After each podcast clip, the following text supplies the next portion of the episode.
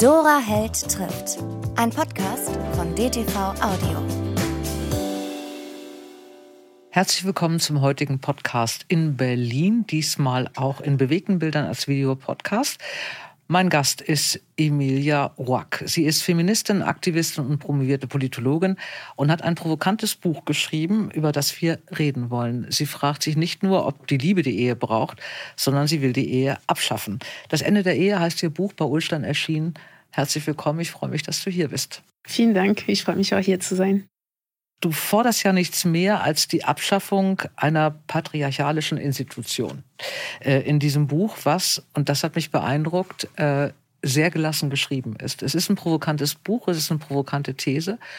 Und du gehst aber sehr entspannt und gelassen und fundiert dran, ohne jegliche Hysterie. Das hat mir so gut gefallen, deswegen wollte ich dich mal kennenlernen. Der NDR hat gesagt, das Buch Das Ende der Ehe ist eine Kampfansage an das patriarchalische Staatsgefüge, und hat dich positiv besprochen. Die NZZ schreibt davon, dass du bevormundend und mit männerfeindlichen Zügen arbeitest. Ähm, jetzt möchte ich dich fragen, was hattest du vor? Warum ähm, hast du dieses Buch geschrieben? Also ich habe dieses Buch geschrieben, weil ich beschäftige mich mit dem Patriarchat und äh, im Allgemeinen mit Unterdrückungssystemen und wer sich mit dem Patriarchat beschäftigt, muss auch äh, die intime Ebene auch äh, unter die Lupe nehmen, neben eben, eben so die Beziehung zwischen Männern und Frauen in der Intimität, weil ähm, das Patriarchat als System, also die Macht, die männliche Dominanz oder die patriarchale Macht, ähm, befindet sich auf allen gesellschaftlichen Ebenen. Mhm. Und es wäre ein bisschen naiv zu behaupten, dass es jetzt, wenn wir die Wohnungstür ähm, äh, durchqueren, dass es dann aufhört. Ähm, Genau, das war meine Intention. Ich wollte ähm, darüber sprechen. Ich wollte auch ähm, schonungslos ähm, über die äh, patriarchale Logik in unserem alltäglichen Leben sprechen. Ähm, und genau, wenn du meinst, ja, es war nicht, also es gab keine Hysterie, ähm, was ich da verstehe, ist, dass es gab keine, keine Wut, weil die Hysterie ist vor allem so die, die Wut der mhm. Frauen. Ne? Und, ähm, und ich würde sagen, ich war aber sehr, also ich, es gab Wut in dem Schreibprozess.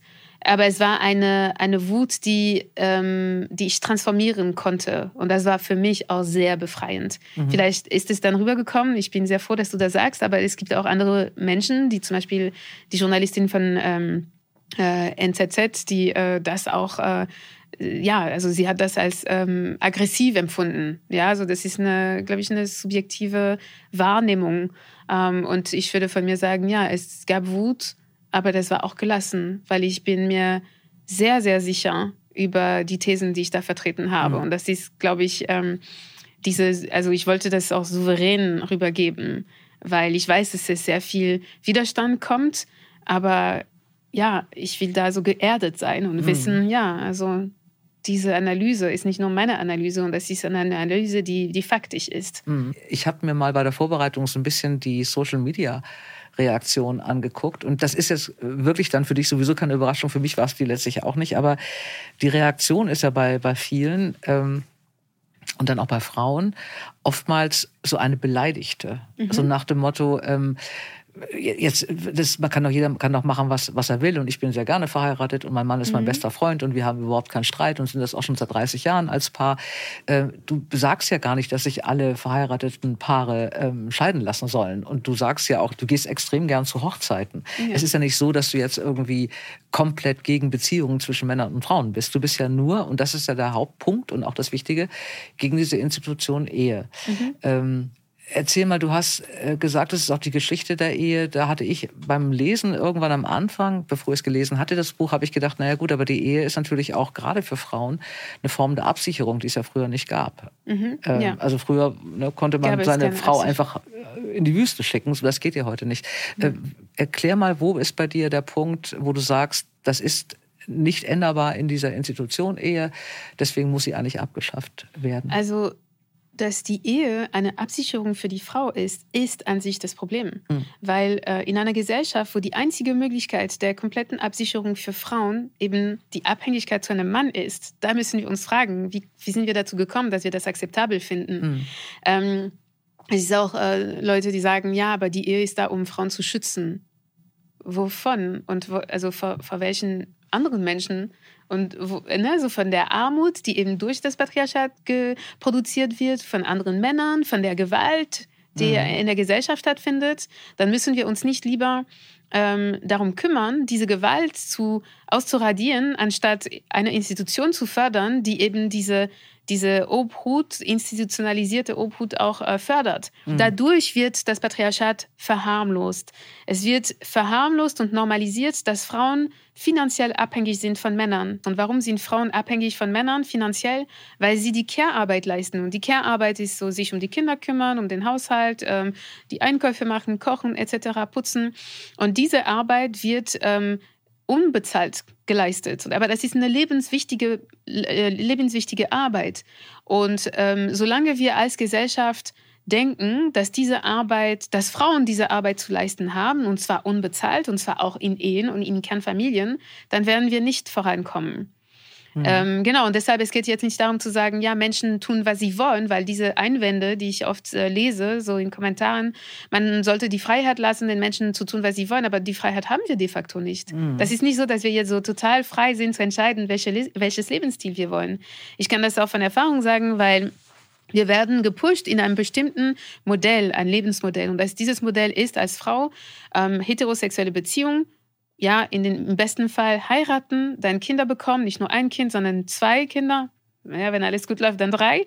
Ähm, Teilzeit arbeiten, also es ist jetzt nicht mehr gesellschaftlich akzeptiert, dass die Frau gar nicht mehr arbeitet, aber wenigstens Teilzeit, weniger verdienen als der Mann. Das heißt, das sind Modellen, die durchgesetzt werden und die als Norm fungieren. Und das heißt, zu behaupten, dass wir die komplette Freiheit haben, zu sagen, so ja, ich heirate oder nicht, das entscheide ich selbst, das stimmt auch so nicht. Es gibt auch ein steuerliches System, das uns äh, auch äh, Begünstigungen gibt, wenn mhm. wir heiraten. Und wenn wir dieses Modell annehmen, das mhm. heißt Paare, heterosexuelle Paare oder auch gleichgeschlechtliche Paare, seit es auch ähm, erlaubt ist, ähm, die entscheiden, wir wollen äh, zu gleichen Teilen Lohnarbeit nachgehen, genauso gleich verdienen und uns genauso gleich auch um die Kinder kümmern, dann diese Paare werden de facto bestraft, weil sie diese Begünstigungen nicht haben, weil sie kein patriarchales Modell auch unterstützen und wiederholen. Mhm.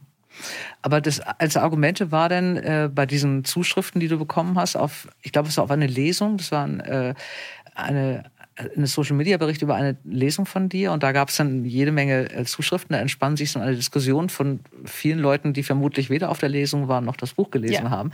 Das ist ja leider heute alles so, dass man immer nur diese Triggerpunkte abgreift. Und da war ein Argument, ähm, es wäre also überhaupt nicht wahr und das würde gar nicht stimmen, weil sie, also ich nenne sie mal, ist keine Ahnung, Ingelore Müller aus Castro Brauxel, ich habe keine Ahnung mehr, wer das war, die schrieb eben, Schweiz. oder aus der Schweiz oder so, sie schrieb eben, dass sie ähm, bei ihr, ihr wäre das umgedreht, sie wäre also weiter arbeiten gegangen und ihr Mann hätte äh, mhm. wäre zu Hause geblieben und das wäre überhaupt ein ganz toller Mann und auch eine ganz tolle Beziehung ja. und auf Augenhöhe und was denn da ein Problem wäre. Ja. Was sagst du denen dann? Ich sage ja sehr gut, aber statistisch gesehen ist dieser Fall nicht relevant. Genau. Mhm. Statistisch gesehen ist es eine absolute Ausnahme, mhm. die, äh, wo man keine Schlüsse ziehen kann über die gesamte Gesellschaft. Das heißt, es ist sehr individualisierend und äh, überhaupt nicht äh, schlüssig als Argument. Wenn sie das so macht, ja, ähm, aber inwiefern, also ich, ich verstehe nicht auch, warum eine Beziehung und eine Connection, eine Verbindung auf äh, privaten, individuellen Ebene eben eine gesamte Institution mhm. schützen mhm. soll. Heißt es, dass ohne Institution, ohne Trauschein diese Beziehung weniger gut wäre? dass sie sich weniger lieben würden, dass mhm. es weniger Fürsorge und Unterstützung und Zuneigung geben würde. Wenn mhm. es der Fall ist, dann frage ich mich, ist diese Ehe denn so solide, wie sie behauptet? Mhm. Das heißt also, das alles kann auch ohne Trauschein existieren. Und ähm, ja, und immer zu sagen, so ja, nicht alle Ehen und so. Also ja, statistisch gesehen ist es sehr klar, auf gesellschaftlicher Ebene, in allen Sphären der Gesellschaft verfügen Männer über mehr Macht. Mhm. Sie, ver sie verdienen mehr. Nicht nur in Unternehmen, nicht nur auf ähm, allen äh, Arbeitssektoren, sondern auch zu Hause.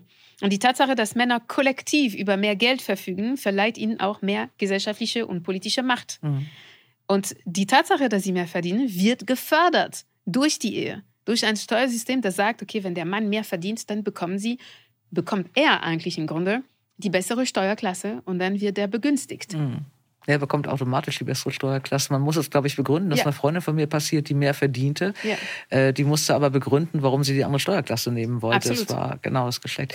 Du sagst, an der Spitze der Hierarchie steht einfach mal die monogame Zweierbeziehung und das muss sich ändern. Mhm. Ähm, du hast ein paar Beispiele genannt aus Frankreich. Äh, da gibt es diese jetzt habe ich den Titel vergessen, das hast du gesagt. Es gibt in Frankreich eine Form der, des sich Kümmerns. Das gibt auch eine Art Vertrag, wo man das macht, also, indem man das macht. Nee, nee, das, das, also der Pax, ne? So der, ja, also, genau. Nee, das, das habe ich nicht benannt, sondern ich, ähm, also was mein Punkt ist, ist zu sagen, es gibt jetzt im Moment in der Gesellschaft eine Hierarchie von den, also der menschlichen Beziehungen. Und ganz an der Spitze ist die verheiratete heterosexuelle Ehe, mhm. dann fast zu gleichen, äh, auf dem gleichen Level äh, die, die, heterosexuelle monogame Beziehung, die auch so langlebig etc. Mhm. ist. Und dann, dann äh, darunter gibt es ähm, ähm, hetero, äh, queere Paare, also Paare aus der LGBTQI-Community, die dieses Modell nachahmen mhm. und annehmen und sich assimilieren. Dann gibt es die anderen Beziehungen, ähm, nämlich auch die Freundschaften, ähm, die anderen Formen von Beziehungen mit mehr als einem oder eine Partnerin.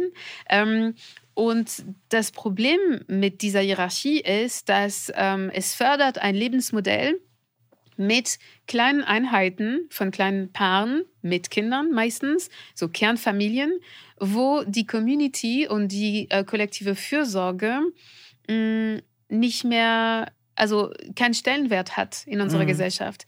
Und das Problem ist, dass alle soziale Fortschritte, die passiert sind, passieren nicht durch kleine Einheiten, sondern durch Bewegungen, durch Gruppen, durch kollektive Fürsorge.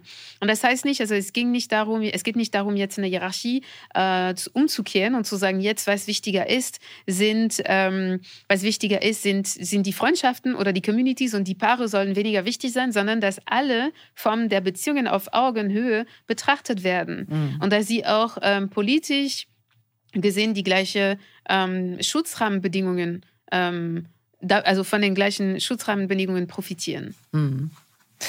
Ähm, das Ende der Ehe ist ja im Grunde die Fortführung dessen, was du schon die ganzen Jahre gemacht hast, also eigentlich eine Konsequenz deiner Arbeit dann, ja. also damit weiterzumachen.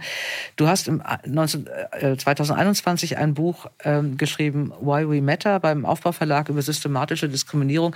Äh, da war ja schon mal so die Basis für das, was sich eigentlich dann im, in der Ehe oder in Institutionen wie der Ehe dann auch nochmal so richtig manifestiert. Du arbeitest jetzt seit wie vielen Jahren ähm, für den Wegfall der Diskriminierung? Wie lange machst du das jetzt schon in diesem also aktiv, ähm, würde ich sagen, so ja, über zehn Jahren. Mhm. Also wirklich aktiv, aber ich beschäftige mich mit dem Thema, seitdem ich denken kann.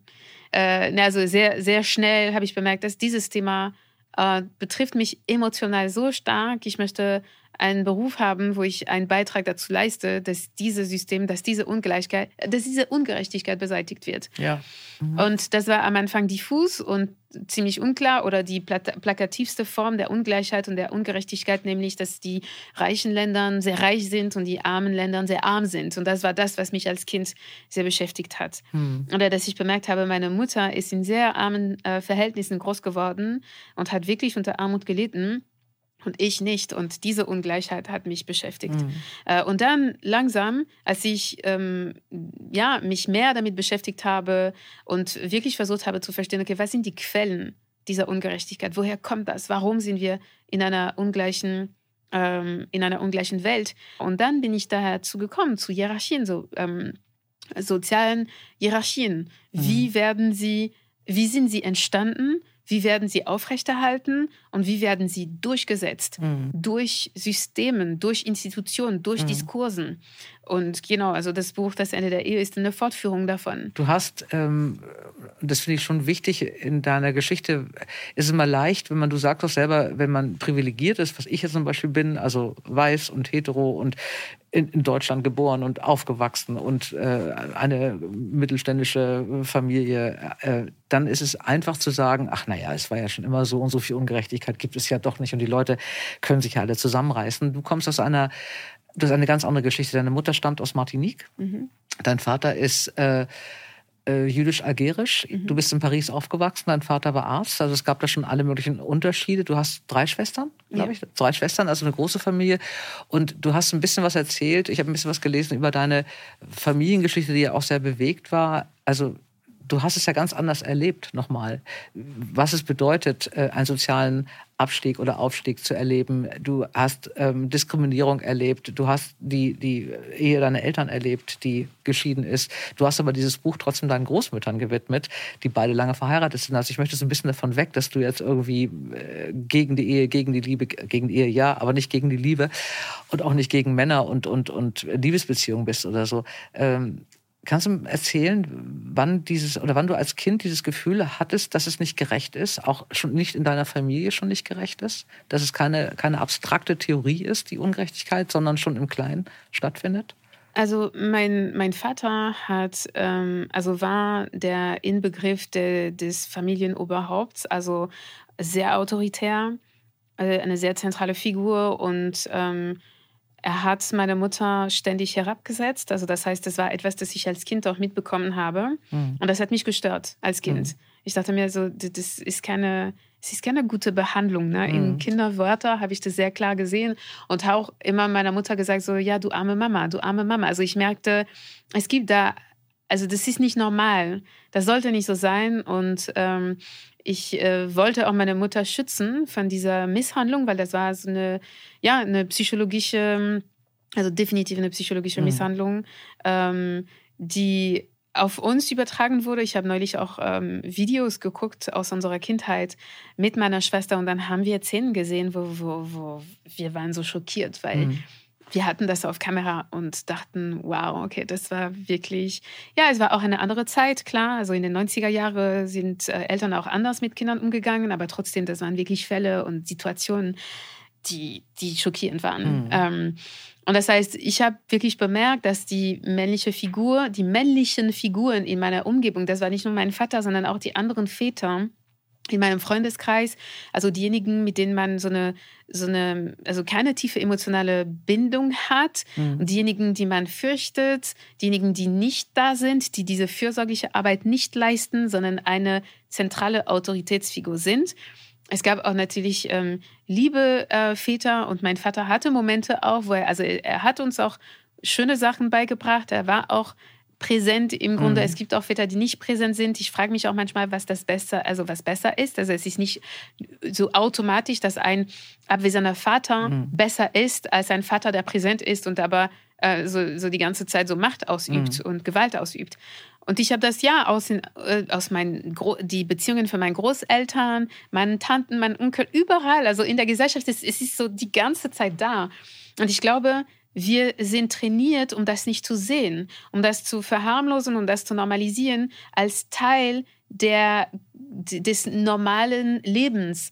Und ähm, aber wenn, wir, wenn man aufpasst, dann sieht man das überall, in, in allen Interaktionen, auf der Straße, in der Schule, also überall. Du hast ähm, Politologie studiert, hast promoviert. Äh, du hältst Vorträge und Workshops immer zum Thema Diskriminierung, Rassismus, Inklusion, Feminismus, Vielfalt und Intersektionalität. Da hast du einen ähm, Verein gegründet oder eine, eine mhm. Organisation gegründet, mit dem du dich auseinandersetzt. Das machst du seit 2017, glaube ich. Und es geht mhm. da um Gerechtigkeit und Gleichberechtigung und das Leben frei von systematischer Unterdrückung für alle.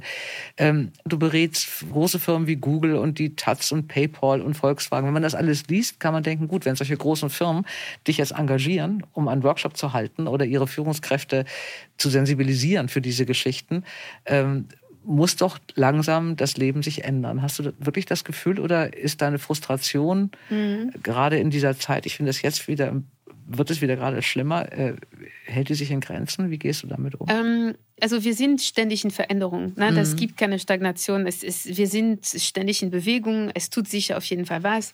Ähm, die Tatsache, dass Unternehmen sich für das Thema interessieren, hat erst in erster Linie damit zu tun, dass ähm, Vielfalt und Antidiskriminierung als, ähm, also dass es einen Business Case gibt. Ne? Mhm. Nämlich, also wenn Unternehmen sich damit beschäftigen, dann eröffnen sie auch neue neue Märkte für mhm. sich. Ähm, das heißt, sie werden profitabler. Mhm. Ähm, das ist nicht mein Ansatz, sondern ich mache vor allem Sensibilisierungsworkshops. Und in diesen Workshops ähm, ähm, rede ich auch über die Rolle des Kapitalismus. Mhm. Und ich rede auch darüber, dass äh, wenn es wirklich ernst genommen wird, dann müssen Unternehmen, so ein feministisches und ein antirassistisches Unternehmen ist ein Unternehmen, das nicht mehr die Akkumulation von Kapital im Zentrum, ins, im, im, im Fokus äh, oder als oberrangiges Ziel äh, mhm. setzt. Und das ist wirklich etwas, das Unternehmen erstmal hören müssen. Und äh, das heißt, ich werde nicht von einem Unternehmen gebucht. Und äh, klar, es ist auch, ähm, also ein Unternehmen ist sehr groß. Also ich, ich, berate, ich berate auch nicht Mark Zuckerberg. Ne? Mhm. Ne? Also, und das heißt, das sind so kleine Gruppen innerhalb von diesen Unternehmen, die da innerhalb der Struktur was verändern wollen. Zum Beispiel Women's Groups oder antirassistischen mhm. Gruppen. Diejenigen, die aber die komplette Macht haben, ähm, haben anderen Interessen. Und deshalb, ich würde sagen, die, diese Veränderung passiert. Ich glaube, wir sind in einer Phase des ähm, kollektiven Bewusstwer der kollektiven Bewusstwerdung. Ähm, dass es jetzt nicht mehr so einfach ist, diese Verhältnisse, diese Ungerechtigkeit, diese Unterdrückungssysteme äh, zu verleugnen. Aber das geht sehr langsam und äh, wir sind jetzt weit von einer systemischen Veränderung entfernt. Noch. Aber wird es passieren? Ich bin mir ziemlich sicher, dass es passieren wird. Mhm. Ja. Also ich bin mir ziemlich sicher, dass der Kapitalismus ähm, in keine Ahnung, so 20, 30, 40, aber auch 100 Jahren, also 100 Jahren wahrscheinlich nicht. Ne? Also wir, wir tun so, wir leben so, als würde es eben keine äh, Klimakrise geben. Mhm. Ähm, aber das wird nicht überleben. Mhm. Also wenn wir als Menschen sowieso nicht überleben, dann wird es auch keinen Kapitalismus mehr geben. Es ist schade, dass es so rumgeht mhm. und nicht andersrum, dass, der dass wir nicht entscheiden, als, ähm, als Menschheit ähm, uns vom Kapitalismus zu verabschieden. Das Ding ist, ähm, es ist jetzt auch noch mal keine kollektive Entscheidung. Das ist nicht so, dass wir die Menschen, es gibt kein wir die Menschen. Es, also, ne, ich glaube, wenn wir jetzt eine Umfrage machen würden auf den ganzen Planeten und sagen würden, okay, wollen wir uns vom, vom Kapitalismus verabschieden und etwas Neues entstehen lassen, ich bin mir ziemlich sicher, dass die Mehrheit der Menschheit sagen würde, ja, lass uns das machen. Es tut uns nicht gut. Mhm. Es tut dem Planeten nicht gut. Es tut uns als, ähm, ja, als als ähm, es tut dem Leben nicht gut einfach. Mhm. Hm. Ich ähm, mache jetzt mal an dieser Stelle einen kleinen Cut. Ähm, wir reden gleich noch weiter, ob ähm, Kapitalismus die Voraussetzung ist für ähm, Diskriminierung oder ob es das auch anders gäbe. Äh, was tut der Welt gut? Ist, ist, ist wirklich eine ganz ähm, krumme Überleitung, aber ich mache sie trotzdem mal. Wir haben nämlich an dieser Stelle mal einen Buchtipp. In diesem Podcast meine Lieblingsrubrik Schlaflose Nächte und der kommt heute von Sabine Metzger aus Hamburg. Liebe Sabine, ich sitze hier mit Emilia Roack. Äh, wir sprechen über schwere Themen und wichtige Themen und vielleicht ist die Überleitung jetzt mal ganz gut zu einer schlaflosen Nacht, bei der man so ein bisschen die Seele baumeln lassen kann. Äh, hast du einen Tipp für eine schlaflose, schöne Nacht für mich? Also Dora, ich habe dir heute mein absolutes Herzensbuch im Moment mitgebracht. Das ist von Caroline Wahl, 22 Bahnen, ähm, ein Debütroman von ihr. Ich, du weißt ja, ich, äh, mein Herz schlägt ja oft für Debütantinnen und Debütanten. Aber das ist wirklich ein Buch, was mich extrem berührt hat. Es geht um Tilda, das ist eine hochintelligente Mathematikstudentin und die lebt mit ihrer siebenjährigen Schwester und ihrer alkoholkranken Mutter in, ich glaube, dem traurigsten Haus äh, der tristesten Straße in einer wirklich kleinen Kleinstadt.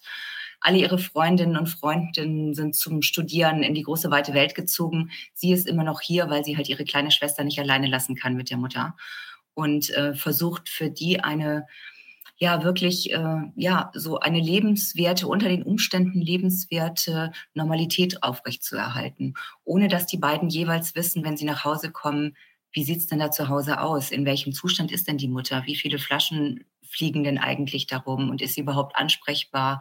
Oder ähm, wird sie auch übergriffig? Ne? Also diese ganzen Dinge spielen da wirklich eine große Rolle in dem Leben. Tilda ähm, sucht sich immer Auszeiten. Sie geht ins Schwimmbad und schwimmt täglich 22 Bahnen. Ihre kleine Schwester kommt mit, wenn das Wetter schlecht ist. Und die ist überhaupt wirklich auch so ein, ja, so ein unglaublich ähm, lebenskluges kleines Mädchen und äh, wie diese Beziehung zwischen den beiden so beschrieben ist, ist irgendwie ganz total faszinierend. Es geht dann, kommt es so weit, dass äh, Tilda ein Angebot bekommt, nach Berlin zu gehen, dort eine Promotionsstelle angeboten bekommt von ihrem Professor. Und zugleich trifft sie auch noch Viktor, das ist der Bruder eines ehemaligen Sandkastenfreundes von ihr. Und diese beiden Ereignisse bringen sie dann doch sehr ins Grübeln und ins Nachdenken, wie es denn eigentlich weitergehen soll in ihrem Leben. Aber ähm, was das Buch einfach wirklich so großartig, in meinen Augen so großartig macht, ist, äh, wie Caroline Wahl diesen Alltag beschreibt mit der alkoholkranken Mutter, äh, wie viel Kraft das kostet und ohne dass sie dabei jeweils so ins Kitschige ab, begleitet, ne, sondern wirklich mit großem Respekt so vor ihren Protagonistinnen das Ganze beschreibt. Und äh, sie hat so einen, ja, teilweise taffen Ton, dann aber auch wieder so einen rauen, äh, melancholischen Ton. Also auch äh, diese Tonalität des Buches hat mich unglaublich berührt und mitgenommen. Mhm. Also das ist definitiv ein Buch für eine wirklich schlaflose Nacht. Mich hat es tief berührt, sehr mitgenommen, lange nachher noch beschäftigt. Caroline Wahl, 22 Bahnen, ist im Dumont Verlag erschienen, kostet 22 Euro, aber es ist wirklich unbedingt lesenswert. Und klingt nach einem Herzensbuch. Äh, ich danke dir äh, für diesen Tipp. Ich werde berichten, ob er mich schlaflos gemacht hat und mein Herz gewärmt hat und die Seele entspannt hat. Danke, Sabine. Nach Hamburg, liebe Grüße und bis bald. Bis bald, danke. Emilia Roack, du sagst, dass ähm, deine Hoffnung darin besteht, dass äh, irgendwann der Kapitalismus aufhört, wenn wir in dieser Welt so weiterleben ähm, können. Glaubst du wirklich, dass äh, ohne Kapitalismus es auch keine Diskriminierung mehr gibt? Ist das nicht also, so einfach? Also so, so ein Shortcut könnte ich jetzt nicht machen. Mhm. Aber was sicher ist, ist, dass der Kapitalismus ähm, hängt von Diskriminierung ab. Mhm. Das heißt, ähm, der Kapitalismus würde das Ende des Patriarchats und das Ende der Rassismus nicht überleben. Mhm. Warum? Weil der Kapitalismus kann gedeihen und kann ähm, eben so weitergeführt werden, weil es eine große Menge an Arbeit, an lebenswichtige Arbeit, auch für den Kapitalismus, die geleistet wird, umsonst, mhm. die unsichtbar bleibt und die eben von Frauen geleistet wird. Das heißt, ne, diese, diese Hierarchisierung von Männerarbeit, Frauenarbeit in Anführungsstrichen. Also Männerarbeit ist das, was Status, Geld und Macht bringt und Frauenarbeit in Anführungsstrichen ist das, was lebenswichtig ist, aber unsichtbar gemacht wird, nicht bezahlt wird und auch als naturgegebene Arbeit auch ähm, ja, betrachtet wird. Mhm. Ähm, und deshalb, also der Kapitalismus braucht diese Hierarchie. Das braucht diese, diese patriarchale Organisation der Arbeit. Und die, der Kapitalismus braucht auch der Rassismus, weil es braucht auch äh, Unterschiede äh, es braucht äh, wertvolle ArbeiterInnen und wertlose ArbeiterInnen. Es braucht diejenigen, die gut verdienen und die Entscheidungen treffen und die ähm, eben das Kapital als äh, etwas Positives, als äh, etwas, ähm, äh, das äh, Macht und Sichtbarkeit und, ähm, und Glanz auch gibt. Also es muss diese, dieses Bild geben von, okay, dahin will ich. Ich will auch so viel konsumieren können. Ich will mhm. auch so schön sein können, in Anführungsstrich. Und die anderen ArbeiterInnen, die die Hintergrundarbeit, die systemrelevant ist, also jetzt kann ich in solchen Begriffen sprechen, nach mhm. Corona, alle wissen, was es meint, was, was gemeint ist, aber diese Leute, die die wichtigste Arbeit in der Gesellschaft leisten, das ist die Arbeit, die nicht bezahlt wird oder sehr schlecht bezahlt wird. Die Arbeit, die kein, ähm, kein Status, kein, keine Macht mit sich bringt.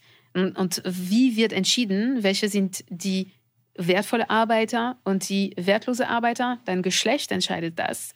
Und ähm, ethnische Herkunft, Geografie, ähm, Hautfarbe entscheidet das. Mhm. Und deshalb, also wenn man sagt, also die, wenn wir die globale Arbeiterinnenklasse betrachten, das ist eine Arbeiterklasse, die nicht ähm, die überwiegend weiblich ist und überwiegend nicht weiß und überwiegend aus dem globalen Süden. Mhm. Es gibt auch natürlich, also jetzt würde ich sagen, es gibt auch sehr reiche Leute im globalen Süden und sehr arme Leute im globalen Norden. Und deshalb innerhalb eines, Länd eines Landes, hier in Deutschland, wir haben gesehen, was ist systemrelevant? Welche Leute konnten nicht jetzt von zu Hause zoomen äh, während Corona? Na, das waren die Leute, die äh, bei Supermärkten arbeiten, mhm. diejenigen, die äh, Fahrdienste machen. Pflege. Sehr, mhm. Pflege, also mhm. na klar, mhm. Pflege etc. Also diese Arbeit, die... Ähm, schlecht bezahlt mhm. ist. Und deshalb der Kapitalismus ähm, braucht diese Hierarchien. Mhm. Ein Ende des Kapitalismus würde automatisch bedeuten, dass wir uns neue Systeme ausdenken müssen.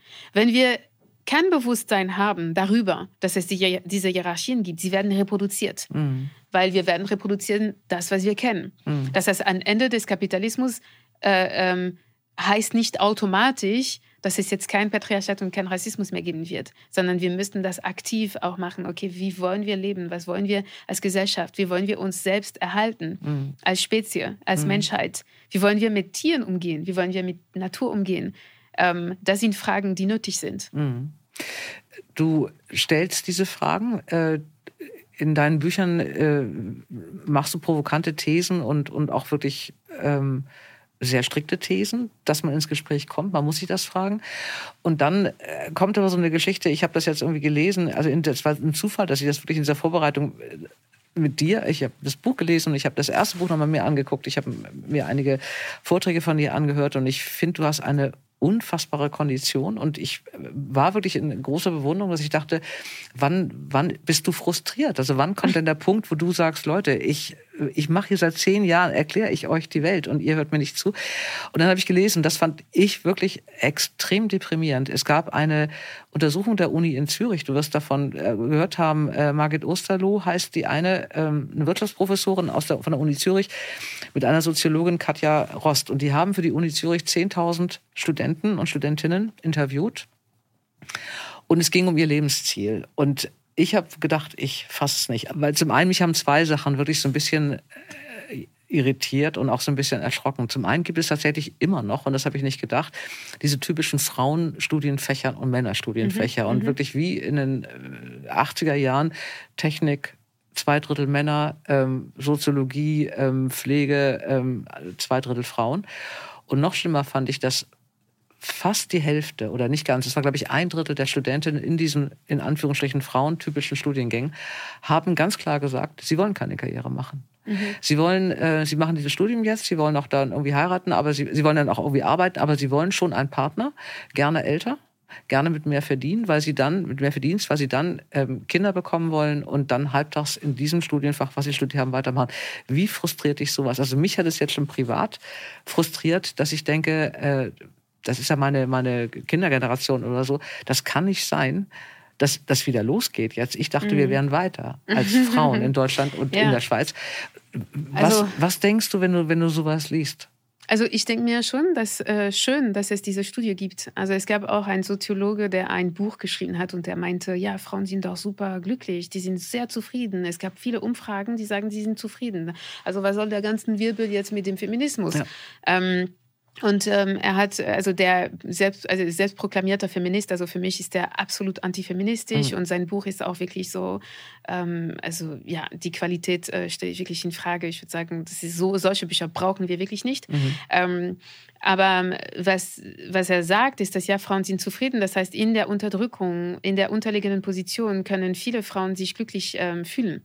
Aber diese, dieses äh, subjektive Gefühl von Glück, von manchen, es ist nicht alle, ne? so, weil ich habe das auch empfunden, als ich verheiratet war und in Verhältnissen, die meiner Meinung nach und wie ich das empfunden habe, wirklich nicht äh, egalitär waren, mhm. ganz und gar nicht. Wenn man mich gefragt hätte in einer Umfrage, äh, wie glücklich sind Sie, dann hätte ich vielleicht gesagt, so ja, ich bin schon glücklich, weil das ist das Bild von Glück, was uns die Gesellschaft vermittelt, seitdem mhm. wir geboren sind als Mädchen. Das heißt, uns wird vermittelt, eingetrichtert, um glücklich zu sein, um erfüllt zu sein, musst du einen Mann finden, der dir überlegen ist, in, also beruflich, aber auch er muss größer sein als du. Das heißt, es geht nicht darum, so ein Mann, der kleiner ist. Also das macht auch schon was. Ne? So dieses Bild von, dass der, der Körper des Mannes muss größer, stärker sein. Ähm, und ja, und du musst da sein, um dich um ihn zu kümmern, um seine Kinder, um eure gemeinsamen Kinder. Und das heißt, dass viele Frauen stellen das nicht in Frage, vor allem wenn sie auch jung sind, weil das ist mhm. das, was wir vermittelt bekommen. Und Leute sagen so, ja, aber das hat sich jetzt so verändert und ich spreche im Buch über die Märchen, über die Bilder, über diese Popkultur, die uns eben äh, verstärkt auch in diesen mhm. Idealen. Und äh, letzte Woche bin ich ins Kino gegangen mit meinem Sohn und wir haben Ariel geguckt. Äh, und wir haben das gemacht, weil ja, einerseits es gibt so äh, ähm, äh, Vertretungen von schwarzen Menschen und auch so eine Prinzessin, also eine äh, Hauptfigur, die weiblich und schwarz ist. Und es ist einerseits schön, aber andererseits frage ich mich so, ja, also ist es wirklich so gut? Mhm. Also ist es das, was wir jetzt wollen, so dass ähm, patriarchale Bilder wiederholt werden, nur jetzt nicht mit einer weißen Frau, sondern sie ist jetzt schwarz? Also mhm. für mich persönlich denke ich mir, nein, das, das, mhm. das soll weitergehen. Also die Mädchen, die vor diesem Film sitzen und das schauen, denken sich so, ja, oh wow, das will ich auch. Und ich werde alles tun, um das zu bekommen. Mhm. Und deshalb macht es mich wütend. Ich würde sagen, also es ist jetzt keine Überraschung. Ich bin mir bewusst von diesen gesellschaftlichen Mustern und Rollen etc. Und deshalb, wenn Leute sagen, wir sind doch viel weiter, ich denke mir, nein, da sind wir nicht. Deshalb, es ist jetzt mein Baseline sozusagen. Mhm. Also ich, ja, ich weiß das schon und gleichzeitig bringe ich auch ein bisschen Demut in den Prozess, weil ich mir denke, diese Veränderung passiert, es ist viel größer als wir, sowieso. Mhm. Es ist viel größer als wir und es passiert. Und ähm, ja, wir, wir sind ungeduldig, viele von uns, aber andererseits, ähm, unser Leben ist so ein Sandkorn im, im, in der Wüste. Und deshalb müssen wir wissen, dass es natürlich auch länger dauern wird als ähm, ja, zehn Jahre. Also mhm. ich arbeite seit zehn Jahren über diesem Thema, aber es gibt Leute, die schon vor einem Jahrzehnt, äh, äh sorry, Jahrhundert ähm, darüber, darüber gearbeitet und, mhm. und so, so, also so, schon auch früher. Mhm. Und, ähm, und dennoch sind wir hier und wir sind auch weiter. Diesen Frust müssen wir aushalten oder ich halte es aus, also ähm, aber wir müssen, glaube ich, gleichzeitig mh, mm, nicht mehr, also in unserem Diskurs, äh, das nicht mehr relativieren. Und das mhm. ist das, was passiert sehr oft. Also dieser Widerstand, diese Verleugnung vom Patriarchat. Nach mhm. dem Motto, naja, das Patriarchat, dann können wir uns einigen als Gesellschaft, ja, es gibt das Patriarchat. Punkt. Und nicht, es gibt das Patriarchat, aber es ist besser als vorher, aber nicht alle Männer. Mhm. Aber was wäre, wenn? Nein, es gibt das Patriarchat. Punkt. Mhm. Und könnte es unser Anfangspunkt sein. Hm. Vielleicht ist das tatsächlich so eine Geschichte, dass man es so runterbricht. Genau auf diese Tatsache. Ne? Das, mhm. das lässt sich ja auch nicht bestreiten. Man hat es ja in allen, in allen äh, gesellschaftlichen Dingen, in allen Bereichen. Also bei mir ist es immer so, dass ich denn äh, genau so, also es gibt es, es ist so und ich muss mich nur umgucken in meinem Bekanntenkreis, in meinem beruflichen Umfeld oder so. Die entscheidenden Dinge in all meinen beruflichen Jahren wurden von Männern getroffen. Ähm, aber was mich dann wirklich manchmal so ein bisschen ja schon frustriert. Das war eben auch diese, diese Schweizer Umfrage, dass es so viele und was ich auch so erlebe in, in, ich, ich habe selber ja keine Kinder, aber ich habe, ich, ich sehe die Töchter von Freundinnen, die jetzt alle so in diesem Alter sind, Mitte 20 bis Ende 20. Und da habe ich das Gefühl, die gehen so zurück. Ja. Also was auch sicherlich in dieser wilden Zeit passiert, in dieser Zeit, wo es so wenig Sicherheiten gibt, wo es eben Klimakatastrophe gibt und wo es jetzt Corona gab und wo es den Ukraine-Krieg äh, gibt, wo ständig irgendwelche Katastrophen passieren, ist es eine, eine Feigheit, dass also plötzlich die, Töch die, die Tochter einer Freundin, die alleinerziehend war, die immer tough war, die wirklich äh, sich nie abhängig gemacht hat von einem Partner. Die hat nun halt einen Vater von, für dieses Kind gehabt, aber war immer wirklich sehr, sehr tough. Und diese Tochter erzählte mir irgendwie mit 23 oder 24, nee, sie möchte kein Studium machen, weil sie will auf jeden Fall ihren Freund heiraten und noch Kinder bekommen. Und sie bleibt dann zu Hause. Sie hat auch keine Lust, Karriere zu machen. Mhm. Ist es die Abkehr der Mutter, dass man genau das Gegenteil macht? Ist es so eine Müdigkeit, die man in dieser Welt hat? Oder ist es, die hat es in dem Fall keine Mutter gehabt, die es ja vorgelebt hat, aber natürlich ist ja die Gesellschaft. Aber wie, wie, mhm. wie ungeduldig bist du da im Gespräch mit also jungen Frauen? Ich denke mir, äh, also in diesem Fall, ist, man muss auch sagen, also die, die Arbeitsmarkt ist auch nicht jetzt ja. äh, so attraktiv, dass man unbedingt arbeiten will. Ja. Also mein nächstes Tour wird auch äh, darum gehen, ne? also um ja unsere Beziehung zu Geld, zu Arbeit etc. in also in Unterdrückungssystemen, weil ich kann auch verstehen, dass diese junge Frau sagt, so ja, ich habe keine Lust zu arbeiten. Was ist die Alternative? Wie kann sie sich absichern mit einem Mann? Wenn, ich, wenn es jetzt zum Beispiel das ähm, ähm, Universal Basic Income, äh, Grundeinkommen, das mhm. ähm, bedingungsloses Grundeinkommen. Bedingungsloses mhm. Grundeinkommen geben würde. Mhm. Dann vielleicht würde es auch andere Möglichkeiten geben, als äh, einen Mann zu heiraten, um diese finanzielle äh, Sicherheit zu bekommen. Mhm. Ähm, und deshalb es ist also für Frauen müsste es nicht nur als Alternative geben, okay, wenn ich jetzt nicht meine Frauenrolle annehme, dann muss ich eine Männerrolle einnehmen.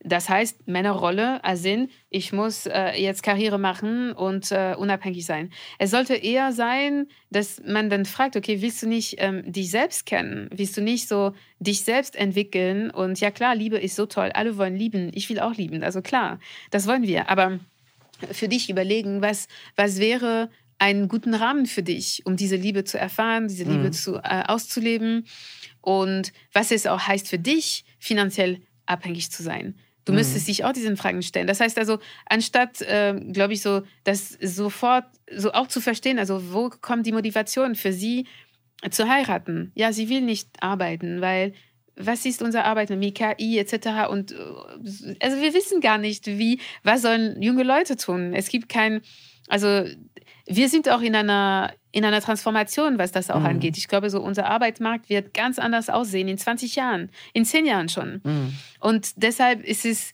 äh, vielleicht diese, diese, ähm, diese Angst vor der Zukunft und dieses Bedürfnis nach Sicherheit. Mhm und Nach Absicherung. bekanntem Genau, Verlauf. aber gibt es eine Alternative? Ja. Muss es dann innerhalb der heterosexuellen Ehe passieren? Mhm. Nein. Du lebst und arbeitest ja in Berlin. Ähm, ist es in einer Stadt wie Berlin, die ja so bunt und so wild und so, so offen ist, einfacher, ähm, ähm, ein Umfeld zu finden, die, was, was, die, also was du auch prägen kannst, was da auch wirklich mit dir zieht, als wenn du in irgendeiner deutschen Provinz ähm, sitzt Also und das ja, machst? klar. Ähm, und da ist für mich so ein bisschen immer das Problem, dass ich denke, ja, das ist so eine Großstadtdiskussion und da ist es irgendwie auch, ich lebe in Hamburg, also das ist da ähnlich. Berlin ist, glaube ich, noch mal eine Nummer äh, mehr und härter und offener oder so. Aber wenn ich mir dann so, so kleine Orte angucke oder wirklich Provinzen angucke, oder sieht das schon wieder ganz anders aus mit diesen Strukturen. Mhm. Äh, wo, wie, wie geht man damit um? Als Mhm. Forscherin, die du ja bist und als Aufklärerin, wie, wie erreichst du diese Leute? Also diese ich, mein Frauen Ziel ist da. nie, Leute zu erreichen. Mhm. So mein Ziel ist eine Botschaft zu, ähm, zu, zu liefern. Mhm. Und diese Botschaft muss authentisch sein und es muss sich nicht anpassen an äh, unterschiedlichen Publiken, äh, Pu- Publikum. Mhm. Publiken? Pub Publikum. genau. ähm, genau. Und deshalb, also es ist die gleiche Frage, als wenn man mich fragt, so, ja, wie erreichst du Männer? Na, ich erreiche Männer, indem ich meine Idee und meine Botschaft unterbreite Mhm. und dann werden sie dazu kommen. Mhm. Aber ich passe mich nicht an. Sonst, ähm, sonst verliere ich die Ja, Authentizität ist meiner klar. Botschaft. Ja, ja. Und deshalb, Mhm. ich erreiche auch viele Leute äh, auf dem Land. Mhm. Es ist nicht so, dass alle Leute auf dem Land dann äh, rückständiger sind und alle Leute in der Stadt. Es gibt sehr viele rückständige, äh, super konservative Leute in Städten. Mhm. Ähm, aber ja, das stimmt auch, dass die Menschen, die am meisten, also die, die in äh, ländlichen Gebieten progressiver sind und vielleicht sich nicht so anpassen können an den ähm, gesellschaftlichen Normen, dass sie eher so zu, st- äh, äh, in Städten leben wollen, weil Mhm. sie da eine Community finden, etc. Aber diese Dichotomie, so Stadt, progressiv und Land, äh, rückständig, finde ich problematisch, weil Mhm. es nicht ähm, eins zu eins stimmt. Mhm. Und das äh, verharmlost auch die Strömungen und die Gruppen äh, in Städten und vor allem die viel Macht haben. Ich habe jetzt äh, von Redaktionen, so Medienredaktionen gesprochen. Das sind nicht Leute auf dem Land, die jetzt bei der Bildzeitung arbeiten. Mhm. Das sind Menschen mit sehr viel Macht, mit sehr viel politischer und finanzieller Macht und sie leben in Städten. Mhm. Ja, und deshalb, genau. Ähm, aber mein Buch äh, ist offen für alle. Das heißt also, es kann überall gekauft werden. Und äh, es gibt Menschen auf dem Land, die das Buch lesen, genauso wie es gibt Menschen in Städten, die es hassen. Mhm. Das, das glaube ich äh, unbedingt. Ich habe nur, ich habe in beiden gewohnten Städten und auf dem Land und ich denke mir manchmal oder habe manchmal das Gefühl gehabt, ich kann mich auch irren, aber das ist nur so ein, so ein Gefühl, dass diese äh, also was, was die Menschen ja ausmacht und was natürlich auch ein Grund ist für Diskriminierung, ist ja auch diese Angst vor Veränderung, Angst Mhm. vor dem anderen, Angst vor dem Neuen. Und alles, was neu, anders oder, oder verändert ist, will man ja oftmals nicht haben. Und daher kommt ja auch ganz viel diese Ablehnung dann auch. Also ob das jetzt Rassismus ist oder so, da entsteht ja auch, auch aus verschiedenen Gründen, aber eben auch aus Angst einfach. Also Mhm. Aber, meine, diese ganze ja. Diskussion der Flüchtlingsproblematik ist natürlich auch eine Geschichte, dass man nicht weiß, wie es wird, was es mit meinem Leben macht oder so. Das Mhm. ist ja, und das finde ich, ist auf dem, auf dem Land oder im Fernab von, von großen Städten, wo man ohnehin internationaler lebt oder so, ist das schon schwierig. Also diese. Es, ja, ja, klar. Also das äh, Das- will ich nicht das- verleugnen. Nee, nee, genau. das stimmt. Aber andererseits, also über die Angst zu sprechen, wenn wir sagen, es ist Angst. Ja, klar, es ist Angst, aber das sind irrationelle Angst, Ängste. Ja, mm, mm. Ähm, und es gibt auch ganz rationelle Ängste für Menschen, äh, zum Beispiel wie ich, die jetzt äh, in Deutschland leben und sich denken, okay, was passiert jetzt, äh, wenn die AfD immer mehr Macht Mhm. bekommt? Muss ich auswandern? Also jetzt stelle ich mich ernsthaft diese Frage. Mhm. Wohin werde ich jetzt in den nächsten fünf Jahren auswandern? Werden diese Ängste ernst genommen? Nein, sie Mhm. sind kein Thema. Sie werden nicht thematisiert Mhm. äh, oder kaum thematisiert. Ähm, und deshalb, und deshalb ist es jetzt nicht die Angst, was ähm, äh, Rechtspopulismus treibt. Das ist ein inneres, ähm, eine innere, inneren Glauben, überlegen zu sein und Mhm. Anspruch auf Mhm. etwas zu haben. Als weiße Person habe ich Anspruch auf mehr als diese Flüchtlinge, die hier kommen und Mhm. keine weiße Menschen sind. Ich sage das sehr plakativ, aber so viel komplexer ist es nicht. Mhm. Als Mann bin ich überlegen. Deshalb habe ich einen Anspruch auf bessere Bezahlung, auf mehr Macht, auf mehr Sichtbarkeit, auf, ne, also auf den Körper der anderen. Mhm. Nochmal, das ist ein Anspruch basiert auf eine vermeintliche, äh, wahrgenommene konstruierte Überlegenheit. Mhm. Und die ist meistens auch unbewusst. Na, das heißt, es, ähm, ja, das ist unbewusst, dass wir irgendwo als überlegen konstruiert wurden. Ich wurde das auch als nicht behinderte Person. Ich habe verinnerlicht, dass ich behinderten Menschen überlegen bin. Und das hat mehr Anspruch auf Ressourcen, auf Macht, auf äh, äh, die guten, schönen Sachen des Lebens auch habe. Mhm. Dass ich als Person mit französischem Pass, also das ist bei mir auch ein bisschen anders, ich komme aus Familien, die, ne, also äh, ich habe einen Migrations... Ähm, äh, Hintergrund, also definitiv Migration hat mein Leben, Asyl und Migration haben mhm. mein Leben sehr geprägt. Und deshalb gehe ich anders damit um. Aber als Person mit französischem Pass, ja, das ist normal für mich, dass ich Anspruch auf allen Ländern der Welt. Ich kann überall reisen, mhm. wann ich will. Mhm. Und ich weiß, ich kann das. Mhm. Und dass es mein Anspruch ist, weil Menschen mit europäischen Pässe werden als überlegen konstruiert. Deshalb mhm. haben sie mehr Anspruch. Mhm. Und deshalb ist es, ich, ich würde davon absehen, so über Angst zu sprechen, weil die Angst ist da. Ich will das auch nicht äh, kleinreden. Die ist da, aber die ist nicht der Hauptgrund. Mhm. Hauptgrund ist, ich bin überlegen, deshalb habe ich Anspruch. Und mhm. deshalb will ich nicht, dass die anderen, die als unterlegen konstruiert wurden, dass sie den gleichen Anspruch haben als ich. Hm, meiner Meinung nach als unterlegen ja. konstruiert ja, worden. Genau, also vermeintlich. Ich war lange fassungslos, dass ich dachte, dass äh, ist vielleicht ein, oder wenn das Argument auch kam, es sind halt Protestwähler. Mir nimmt es so ein bisschen wirklich die Luft, wenn ich denke, das kann nicht sein, dass ihr euch mit dieser Erklärung ja, ja. Ähm, abgebt. Das ist menschenverachtend. Zu ja, sagen, natürlich. so Protest, also Protest und äh, dadurch werden sehr viele Menschen gefährdet. Also ja. Ja, es ist wirklich ein Weg zurück. Wir haben das alles schon mal gehabt. Also man braucht es nicht nochmal wieder. Man kann es sich denken, was dann passiert. Ähm, um ein bisschen, weiß ich gar nicht, doch Hoffnung. Ich glaube, dass man äh, die Arbeit, die du machst, nur machen kann, wenn man ähm, eine, eine Grundzuversicht hat, äh, dass es was bewirkt. Wenn du drei Wünsche frei hättest für die nächsten fünf Jahre, welche wären das?